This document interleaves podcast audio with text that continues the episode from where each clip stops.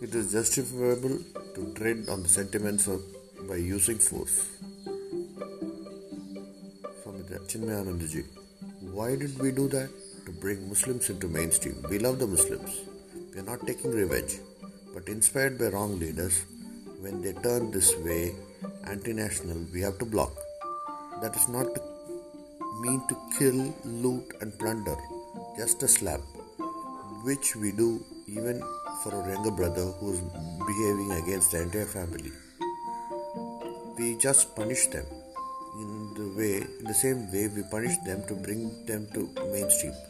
If the government would not have been unintelligently supporting these their absurd demands, we could have said to them that the majority of the masses want it.